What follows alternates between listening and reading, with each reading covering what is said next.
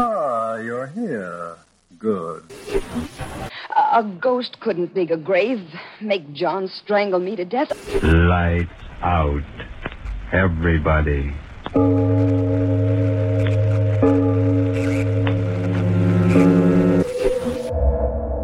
I'd like to tell you about my new podcast, The Old Time Radio Cast.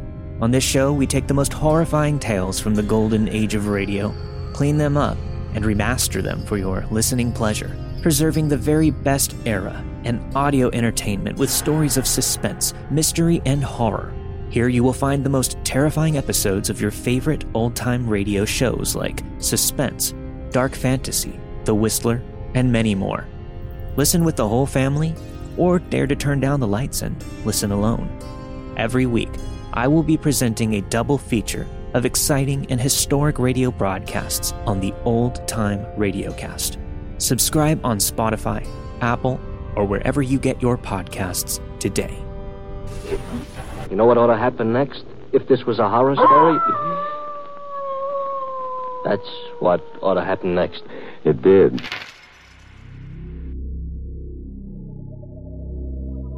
My name is Andrew Tate, and this is Season 8, Episode 18 of Let's Not Meet, a true horror podcast.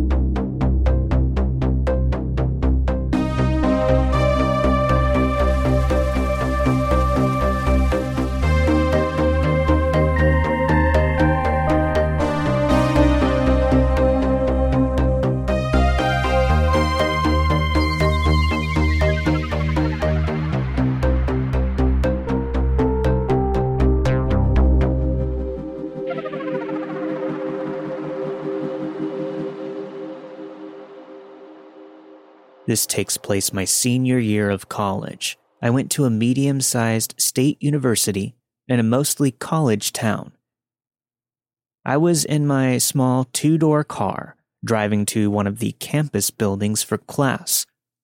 The drive from my apartment was mostly normal until I reached one of the busier roads. I was at a red light, waiting for the green arrow to turn left. When I finally got the green arrow, I proceeded forward and turned onto the main road. As I'm turning, a big black truck coming from the opposite direction blows the red light and turns right. It wasn't just that they blew the light, they also swerved into my lane, and I needed to swerve into oncoming traffic. My next coming turn was a right, so I picked up the pace and passed them. I got into the right lane in front of them. I gave them plenty of space, but I was fuming. As I approached my right turn, I stuck my arm out the window and gave him the bird. I did this right before my turn because I figured they would see it and just keep moving forward. I'm on campus at this point, headed towards class. I make two turns and come to a stop sign. There were other cars before me, so I waited my turn. I look in my rear view mirror and I see the black truck right behind me. I'm not sure if it's the same truck that I flipped off, though. I take a right turn and the truck follows. Now, out of precaution, I drive past the parking lot that I usually park in. If it is just some random truck, it should travel another direction eventually. I reached another four way stop and took a right. So did the truck. At the next opportunity, I took a left. So did the truck. At this point, adrenaline kicks in because I'm sure I'm being followed. I keep weaving through campus with the truck following close behind. And that's when I think, let's see how willing they are to continue following me. Maybe, if it looks like I'm leaving town, they'll give up and go on with their day. I get to the intersection on the edge of campus that leads to the road out of town. I roll through the stop sign and floor it. My little 2008 Chevy Cobalt sped forward and I reached 60 as soon as I could. At this point, I have thought to call the police, so I pull my phone out of my hoodie pocket, and being the klutz that I am, and scared, I drop the phone and it falls under the seat.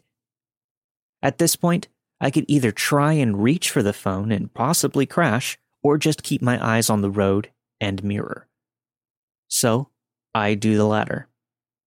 I look behind me, and lo and behold, the truck is speeding up. The truck closes the distance between us much faster than I expected.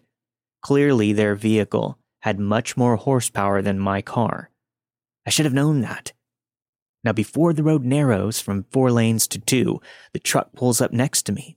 I look over and I see two men in camo with unkempt beards. They're staring daggers at me when they reach down and pull something out. It was a revolver. My blood went cold. I have been in road rage incidents before, but it's always been someone who was all bark and no bite. But these people were armed. They were mad that I had flipped them off. I tap the brakes, and they're now in front and to the right of my car. They start driving into my lane again. These fuckers are trying to pull me over. I'm alone and on the edge of town. My phone is out of reach, and there are two armed men trying to get me off of the road.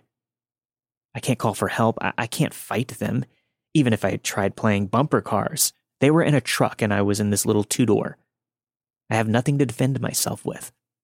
My only option was to flee, but my car could never outrun their truck. I slow down and start pulling over. They do as well. Once I saw that they were slowing down, I hit the brakes a little quickly so they rolled a little bit further ahead of me. I sit for a moment. My car is stopped, and now they've stopped their truck. Their brake lights go off, and I see that they have put the car into park.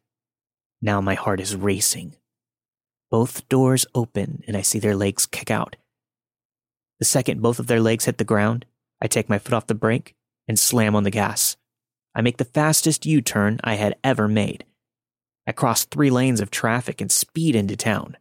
My first thought was to go to the police, but it was deep in town and had multiple stoplights between me and the station. I can't call to let the cops know that I'm on the way because I can't guarantee that I'll be able to make it into the police station before they catch up and do God knows what. So I look back and see that the truck was trying to flip a U turn as well.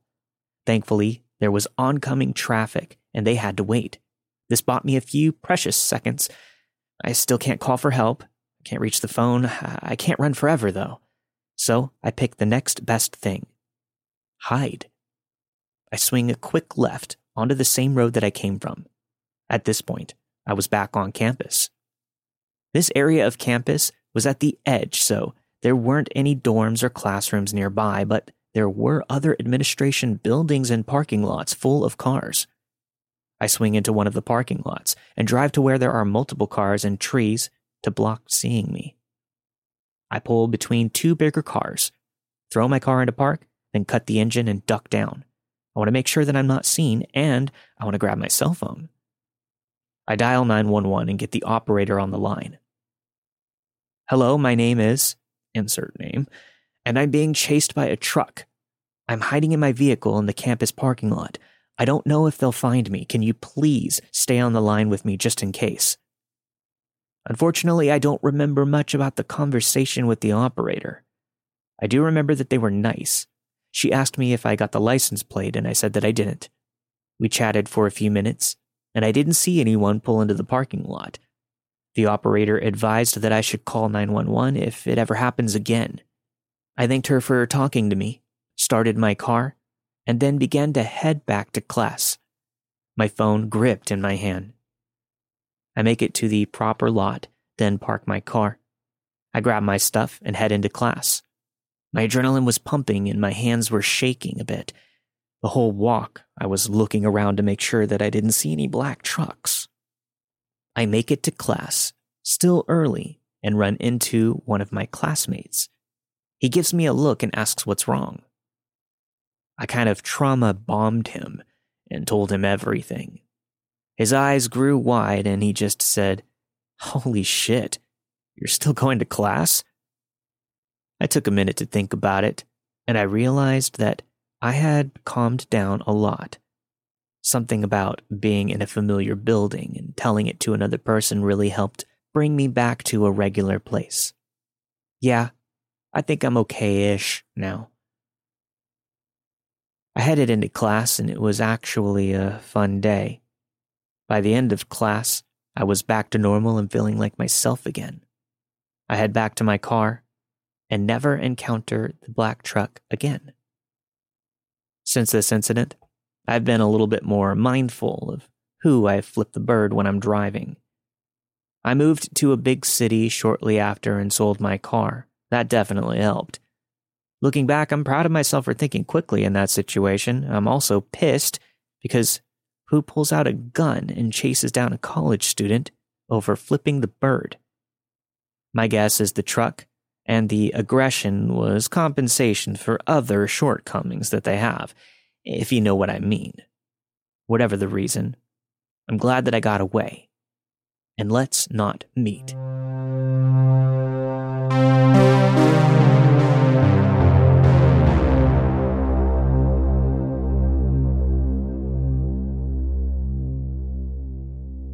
In July of 2019, I had just gotten a new puppy, Seven, and was potty training him.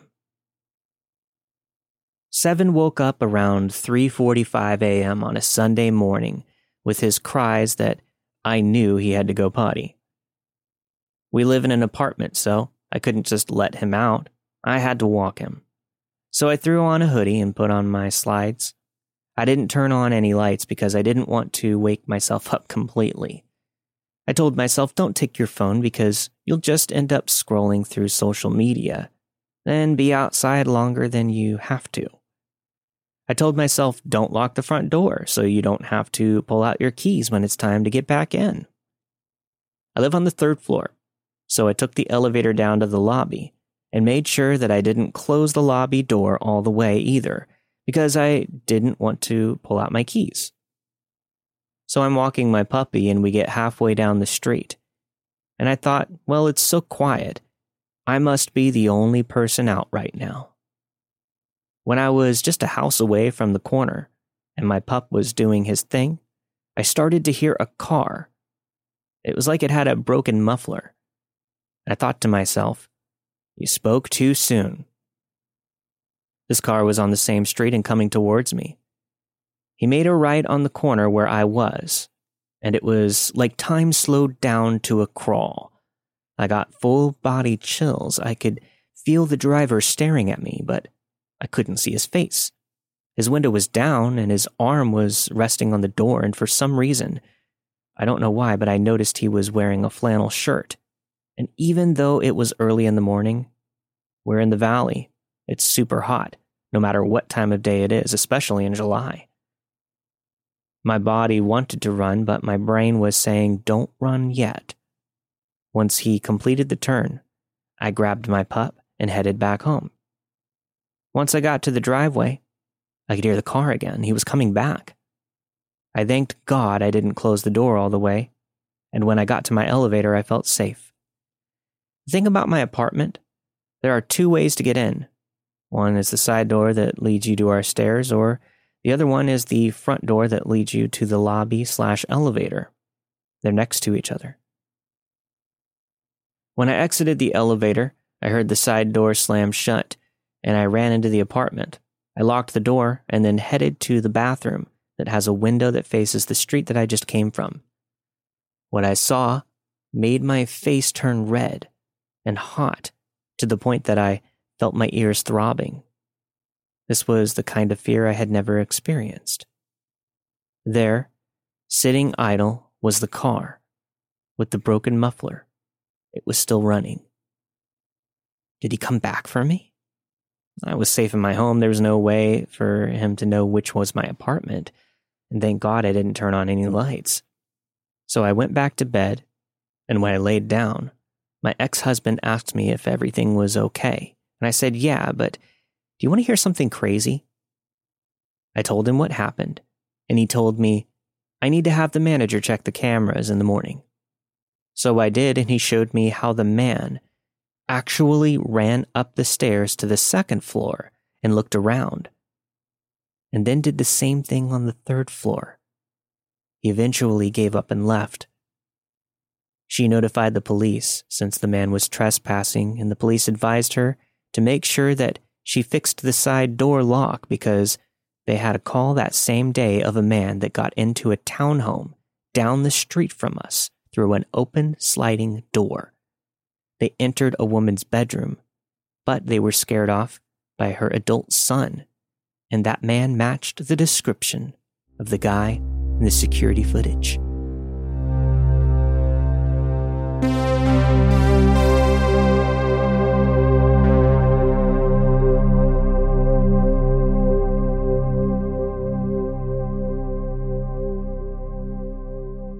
I started going to a small local anime convention when I was just 13.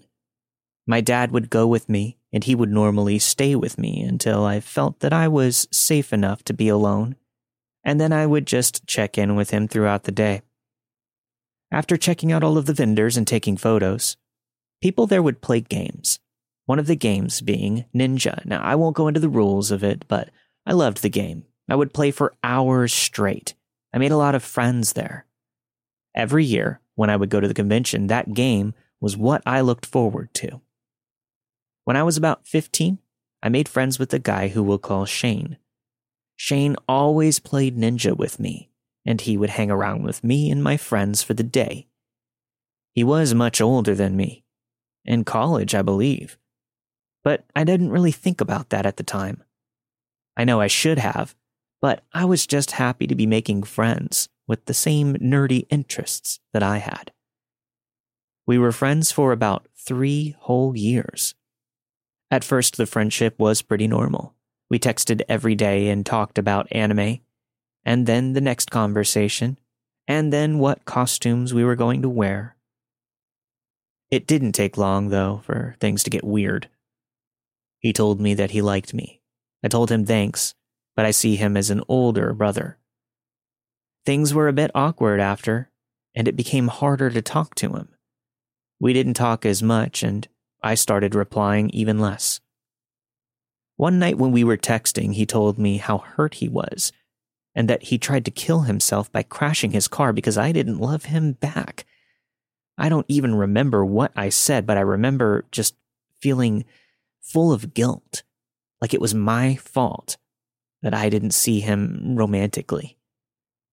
I started distancing myself from him even more, texting less and less. Now, he lived over an hour away, so I never really had to worry about seeing him in person. The more I stepped back, though, the more aggressive he got. Texting my phone back to back until I responded, and if I stopped responding, he would call me back to back until I answered at all hours, even midnight, on school nights. Notifications on my phone started to make me anxious out of fear that it was him. So I blocked his number. Then his friend texted me. His friend threatened to kill me because I didn't love Shane. I blocked him too. It got to the point where uh, even my friends had to block him. Now, after all that, I thought that was it. But I wouldn't be sending this in if it were that easy. I was on Wattpad one night, yes, the app for homemade fanfics, when I remembered that Shane told me he wrote poems and posted them there. I never really cared for poetry, so I never read his. I should also say that at this time I was about 16, and I hadn't heard from Shane in almost a year. Being curious, I found his account and started scrolling through the poems. They were just your typical edgy boy poems. You know the ones. Until it became something darker. There were poems about me. Multiple. Him talking about how I'm lost and he will guide me, but I'm too broken to notice.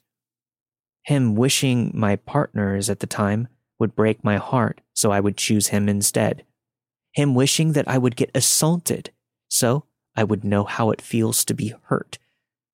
And still, that wasn't even the worst.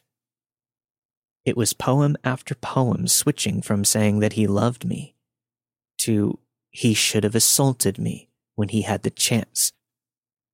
I cried and I told my friends the next day. They were just as shocked as I was.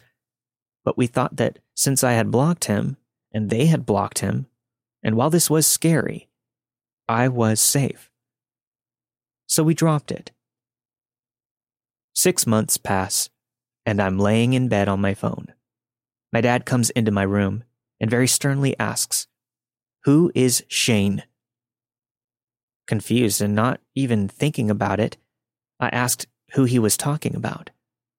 He shows me his phone, and it was a message on Facebook. It was from Shane. He said that he wanted to call and that it was about me. I told my dad to block him and said that he was an old friend, but he got weird, so I stopped talking to him. My dad left, and the ending of this is what he told me. He said that when he went to the garage, he called Shane asking what he wanted. He told my dad that he wants to know where we live. He said he had been driving around our town for over an hour now and can't find our house, and that he wanted to talk to me. My dad hung up and quickly called the cops. He sent screenshots of the messages to them, and the cops drove around looking for him. When my dad was done talking to the cops, he talked to me and asked me what was really going on and explained what Shane had told him. I showed my dad the poems that Shane wrote about me and told him everything. He gave those screenshots to the police as well. They never found him in our town again, so I guess he just left. But the friend who turned out to be a stalker who drove over an hour away to try and find me, I never want to meet you again.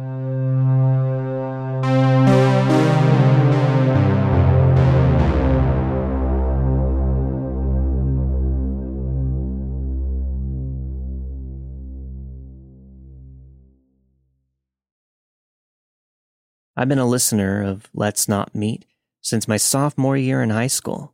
Now that I've finally graduated, I think it's time to tell my story. The story about a girl that went to my middle school and high school and is now finally out of my life. I also want to say that now I'm fairly sure and certain that this girl didn't have the best home life and was probably mentally ill. I don't know to what extreme, but it was quite apparent. But that still doesn't make what she had done any better or excusable. It all started back in sixth grade. I was 11 and had some classes with one of my former best friends who I'll call Sailor. Sailor and I had the same dance and chorus classes as electives. We were pretty excited and made some other friends that also shared these same interests. Two other friends are very important to this story. One who I'll call Lisa, the other I'll call Opal. Me, Sailor, Lisa, and Opal became fast friends. We all had the same dance class, which was our last class of the day. Katie was also in that class. Right off the bat, Katie became kind of obsessed with our group, but specifically with Sailor. Me, Lisa, and Opal, really just me and Opal, could see that Katie was very obsessive over Sailor. We could see that Katie was always clingy. And from what Sailor would tell us of their friendship, we began to tell her to stop being her friend. Apparently, Katie would call Sailor's house multiple times per day she would constantly text her. We all had tablets back in those days and would want to hang out with her. She even said, and I quote, I would go lesbian for you. Sailor entertained her for a while before finally listening to us and attempting to break off the friendship, and we started to call her Creepy Katie. Now, to the crazy parts. It was November and our first dance recital. We were excited and nervous, and we were all talking and getting ready in the changing room at the high school. This is where the recital was taking place. People were changing, putting on makeup, and practicing, of course. Well, Katie decided that it would be a great idea to show us some videos on her tablet. Now, warning this shit is graphic. She showed us videos of her putting her cat in a backpack and swinging it around her room. We were stunned. She also showed us other videos of a similar nature that I won't describe. We were obviously horrified and we weren't really talking or paying attention to her anymore. She then decides to start filming, as girls were changing. Needless to say, our dance instructor caught her, and all phones and tablets were banned from being out in the dressing rooms. After we got done dancing and were waiting for the show to end, still in the dressing room, Sailor decides to officially break off their friendship. Katie fucking lost it. She went apeshit, literally. She was bouncing and screaming and jumping across chairs and all over the room. Needless to say, she was pissed, and we were frightened. I can't remember everything that occurred after that until this next event. Katie was still in our dance class, and it was now around January or February. We had done our best to avoid her, and of course, be nice when we had to interact with her. I don't know who found out or saw, but she was quickly moved out of our class because she had been drawing pictures of me, Sailor Lisa, and Opal. Pictures of us with guns to our heads, blood, and, well, I guess you get the picture. It was violent. After that event, we never really saw or talked to her again until the next year when she was in our class. We didn't know how or why she was, considering what she had done the previous year, but she was. And she was still being creepy Katie. That year, the friend group broke apart, with Sailor choosing Lisa over me and Opal moving schools. So I was lonely. I tried my best to be civil and move on. Katie persisted that year, though. She was still being creepy towards me, and also a boy in our class that I was friends with. Katie continued to go to the same school, even in high school, and although we didn't have any more classes after eighth grade, whenever she saw me, she gave me this bone chilling stare. The last semester of our senior year, she completely vanished. I haven't seen her in months, but I'm glad. Creepy Katie, I hope we never meet again.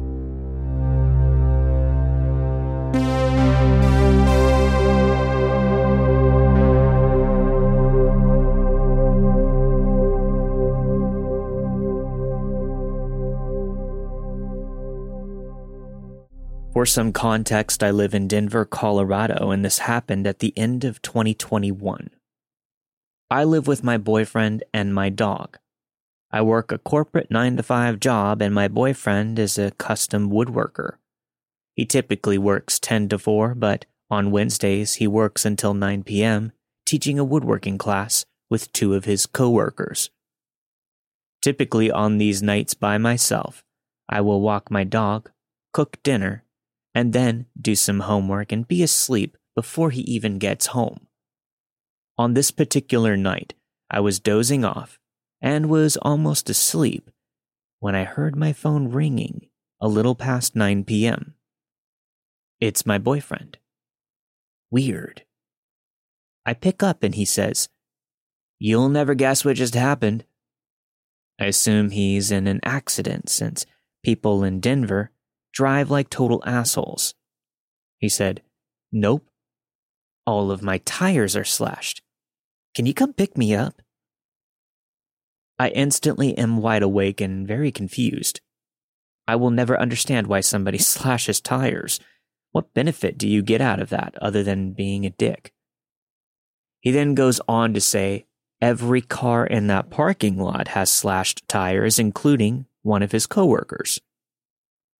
This ends up being a total of 10 cars, most of which belonged to a business that was connected to his work. I ask him where he is, and if he can see the suspect, and he says that he and two of his coworkers are in the parking lot and they haven't seen anyone, not knowing how long ago that this happened. I get dressed and leash up my dog since he couldn't be trusted home alone at the time. We get into the car and drive about 10 minutes to his work. I would also like to point out that my boyfriend works in a pretty rough part of Denver so I am not thrilled to be driving myself there. But it is what it is, and he would do this for me. I have this awful feeling in me because I have no idea what was used to slash these tires. Who this person is, why they did it, and how long ago they did it, so I'm extremely anxious.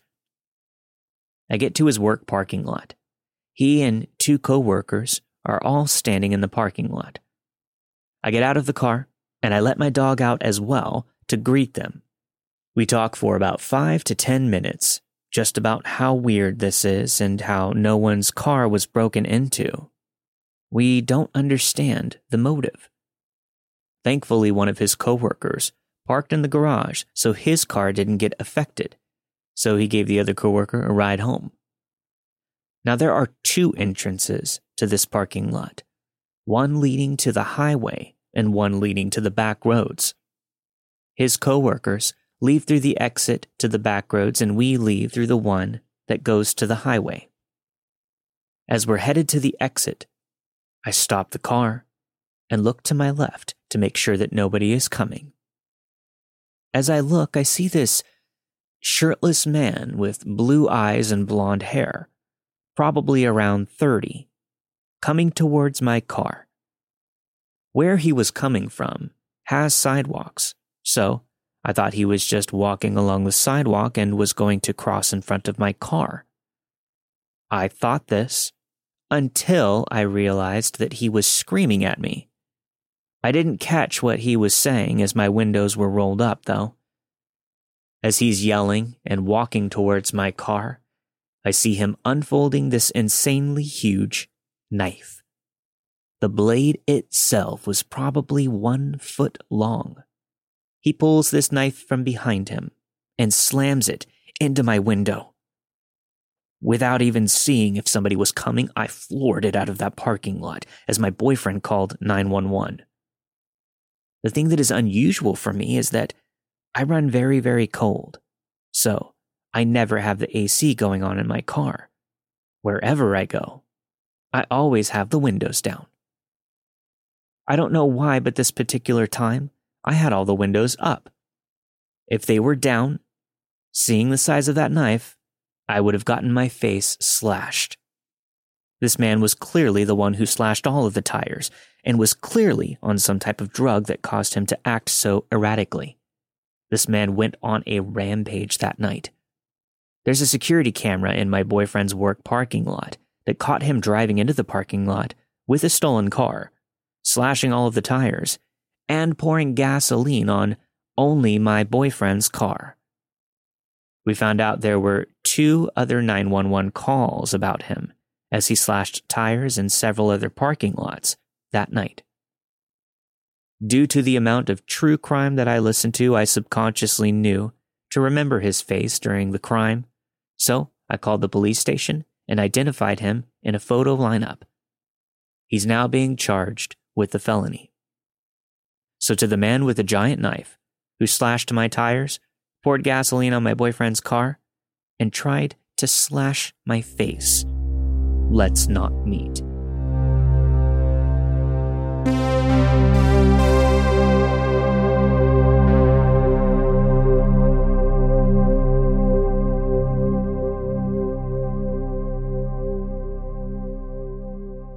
Hi there, I'm Irish, and if you don't know, during the 70s and 90s, there was a conflict in Northern Ireland between various paramilitary groups and government forces.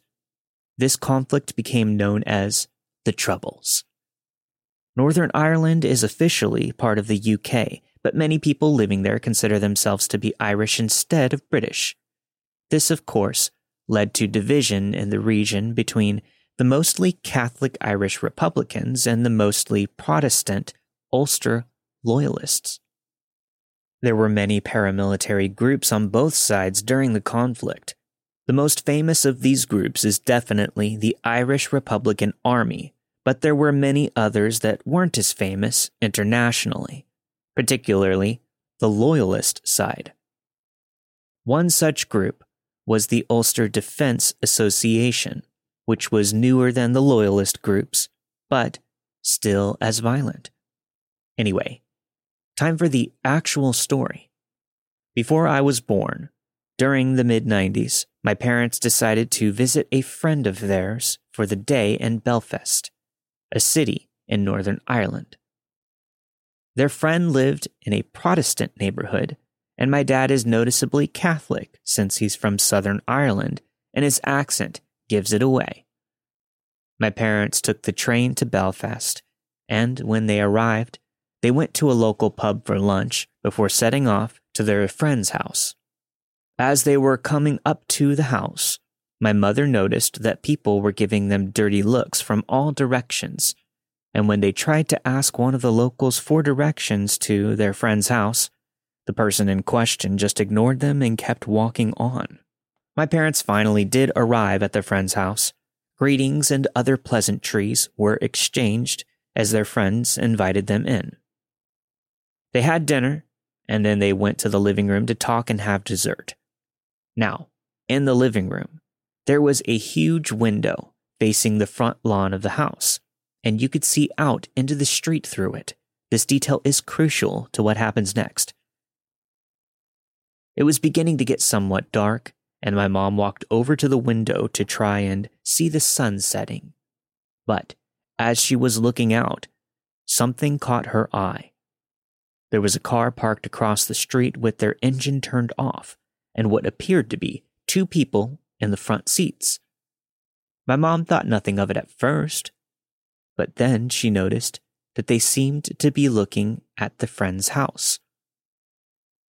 My parents' friend came up behind her to ask what was up, and then she also saw the car across the street. Her face went pale, and she pulled my mom away from the window. She asked her if she had talked to any locals or been around the rest of the neighborhood. My mom told her that before going to the house, they had to stop at a local pub for lunch and tried to ask a local for directions to the house.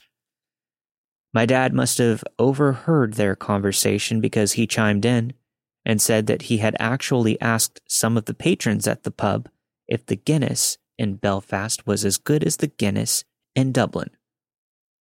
My parents' friend then looked at both of them with a horrified look and explained that this neighborhood in particular was controlled by the Ulster Defense Association, a Protestant paramilitary group that was notoriously anti Catholic. Turns out my dad and his big mouth had inadvertently alerted the residents of this unapologetically Protestant neighborhood that he was Catholic due to his Southern Irish accent. My dad then looked out the window and, as he puts it, his stomach dropped and his blood ran cold. The streetlights had all turned on, shining upon the car and the two figures. My dad then claims that he saw the two figures in the car now had balaclavas on. As soon as he let my mom and the friend know, their friend immediately sprang into action and quickly led them to the house's back door. She drove both my parents back to the train station where they bought a ticket back to Dublin. They thanked their friends and got on the train. To this day, my parents still have the utmost respect for that friend of theirs.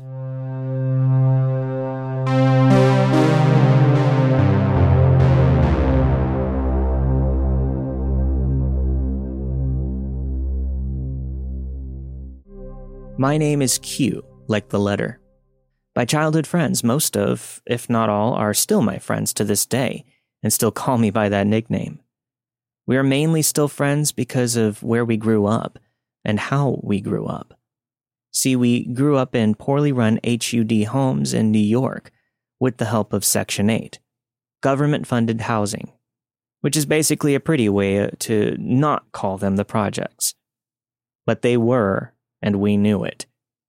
We weren't ashamed. In fact, we were kind of proud of that place. Still are.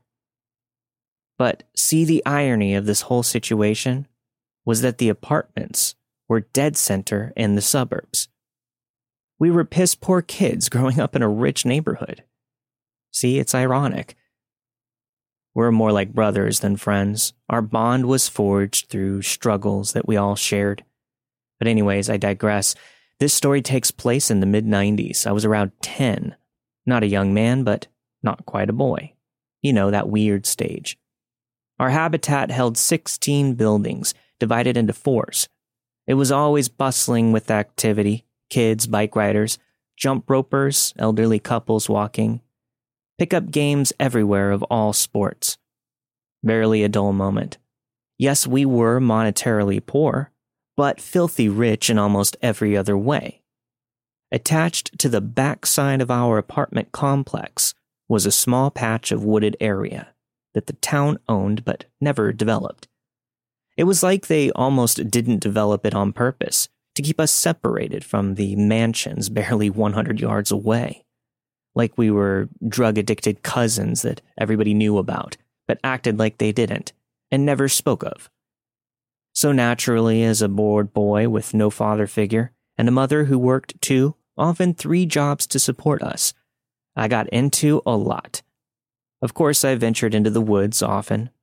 This day was a muggy day, maybe July, not exactly sure, but it was summer vacation. That time in particular, I was playing with the next door neighbor, Adam. I don't know if I actually thought of him as my best friend or if it was just by easy accessibility and geographical placement, but nevertheless, he was my good buddy. We scampered along as youngins do. The only supervision was our shadows that trailed behind us. We made our way by the woods, but not into them, probably in search of toads or the occasional snake to catch. It was a test of bravery. Also, our favorite pastime. In the midst of our Kermit quest, an acquaintance of ours that lived a few buildings over approached me. He was only a year or two younger, and I had seen him around. He spoke. Hey, I want to show you something in the woods. It was like he was only speaking to me, not even noticing Adam. I thought it was a bit odd because we never really communicated much. But we knew of each other. Me being me, and open for new friends, I accepted his invite. I'm not sure what I exactly thought. I'm not even sure if I questioned, but I was in. I knew the woods well, and it was midday in the summer, so I wasn't too weirded out. It wasn't like a middle aged man in a trench coat wearing sunglasses and a fedora at 11 p.m. It was a boy who was younger than me and somewhat familiar in my, what was essentially, backyard. I shielded my face with my arms as we pushed through the greenery, not too deep inside, but deep enough for the foliage to conceal us. Enough to camouflage any untrained eyes from the outside looking in. But myself, I could still see the parking lot, packed full of outdated rusty sedans and beat up minivans. Curious to see what my newfound friend wanted to show me, I followed blindly.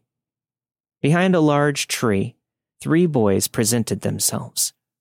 And like a magic trick, poof, my new friend was gone. Looking back, he was clearly just some kind of pawn to get me in the woods.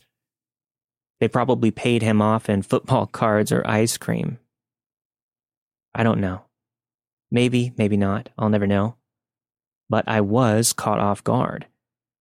Being an only child and often left alone, growing up in the environment that I grew up in, even at that age, I had street smarts more than most, especially more than the yuppies that lived in the cookie cutter developments barely a football field away. I knew instantly something was up and not right. Out of the three boys, clearly much older than me by at least half a decade or more, I only recognized one. He was pale, dark haired, deep purple bags paid mortgage to where his eyes lived. He looked like a vampire he held a stick in his hand. It was more of a broken tree limb. Hell, he might as well have been Jack Torrance roaming the halls of the Overlook Hotel with an axe. He gave me the same creepy vibes. Something was undoubtedly off with this kid.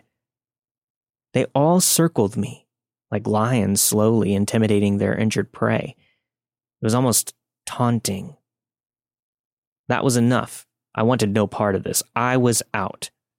I turned around to leave, but they pounced.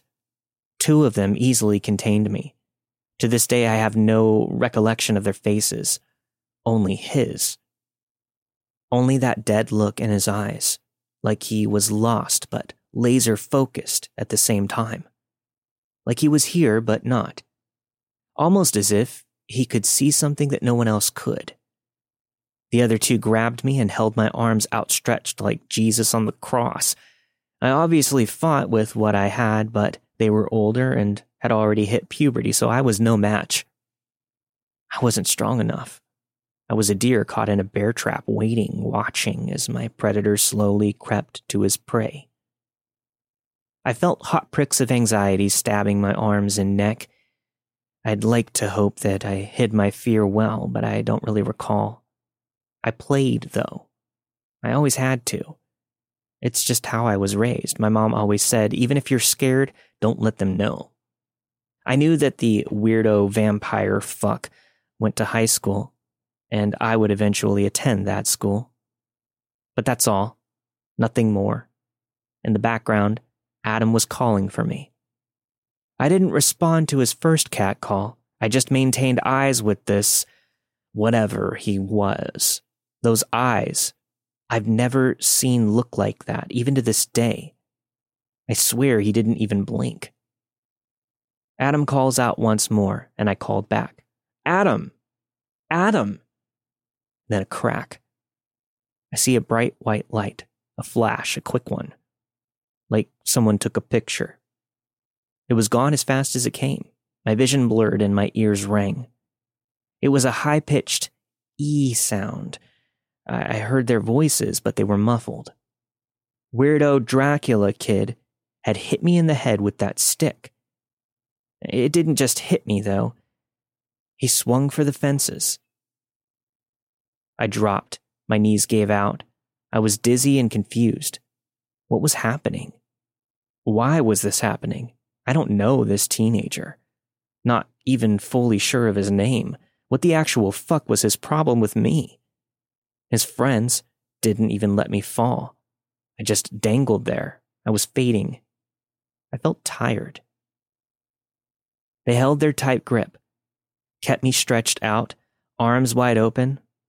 Both my legs dropped, my shoulders burned, feeling like my arms were going to pop out of their sockets. My ears stopped ringing, but my dizziness continued. Most likely early symptoms of a concussion. This weirdo casually spoke to his two sidekicks almost softly. He said, Undo his pants. Out of nowhere, my mother was there.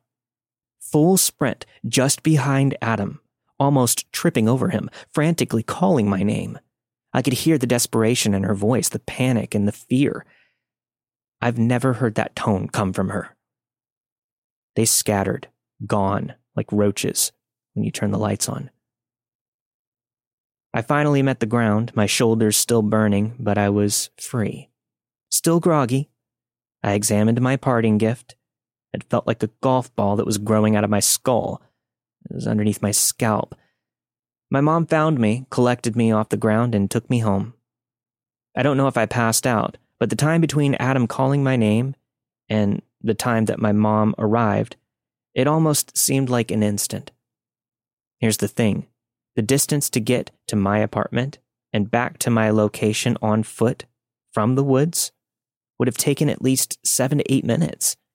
And that's if everything went absolutely perfect. So to this day, I still don't know what fully happened, when and if I did get knocked out or blacked out. Or fuck, blocked it out. But I continued on, as kids do. I brushed it off as a fight, I guess. It didn't shake me too much. Kids are resilient, right? Well, some years later, maybe seven or so, this weirdo Dracula kid, he stabbed his mother 77 times to death. Right down the street in one of those fancy mansions. He was diagnosed as a paranoid schizophrenic. He was sentenced to imprisonment in a mental health institution. Adam moved away shortly after that, and I have to thank him today. Who knows what would have happened if he weren't there? Oh, and to this weirdo Dracula kid, I'm a big boy now, so for your sake, let's not meet again.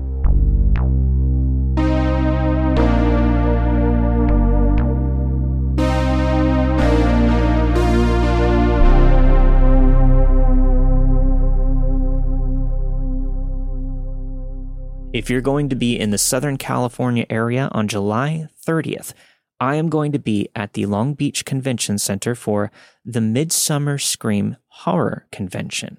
I'll be part of a storytellers panel along with Brandon Lanier, my co host from Odd Trails, as well as Sapphire Sandalo, Shelby Scott, and a few others. It's going to be a lot of fun. We're going to be telling you some spooky stories, and we will be hanging out in a booth all day, uh, signing stuff, giving stuff away, just hanging out. I'd love to chat and meet all of you and tell you some spooky stories in person. It's going to be a lot of fun. Again, that's July 30th. It starts at 11 a.m. and it goes to 7 p.m. I don't know the exact time that we'll be going on, but stay tuned. I'll keep you guys updated. It would be so great just to see all of you that are able to make it. It's going to be a lot of fun. Don't forget to check out the new episode of my paranormal podcast, Odd Trails, which comes out today, as well as the first episode of my new podcast, The Old Time Radio Cast. As I said earlier in the trailer, I've taken all of these old time radio shows, the kind that I used to drop in the RSS feed during the first run of Let's Not Meet, that a lot of you were a fan of, and I'm remastering them and cleaning them up so it's a much more enjoyable listening experience. It's just one of my hobbies I've been doing forever, so I figured I would just share that with all of you. I'm excited to launch this podcast, and don't forget to subscribe on whatever platform you're using to listen to podcasts. Thanks everyone for listening. This week you have heard The Angry Truck Drivers by M. Something Doesn't Feel Right by Ginger. Stalker Story by Hunter. Creepy Katie by Brielle. A Story by Kristen. A Story from Ireland by Big Gloiner. And finally, Weirdo in the Woods by Q. All of the stories you've heard this week were narrated and produced with the permission of their respective authors. Let's Not Meet, a true horror podcast, is not associated with Reddit or any other message boards online. As always, if you have a story to share, send it to let's not meet stories at gmail.com. And if you want to get access to the extended ad free version of this week's episode as well as all the past episodes, head over to patreon.com forward slash let's not meet podcast to support the show today. See y'all next week for a brand new episode. Stay safe.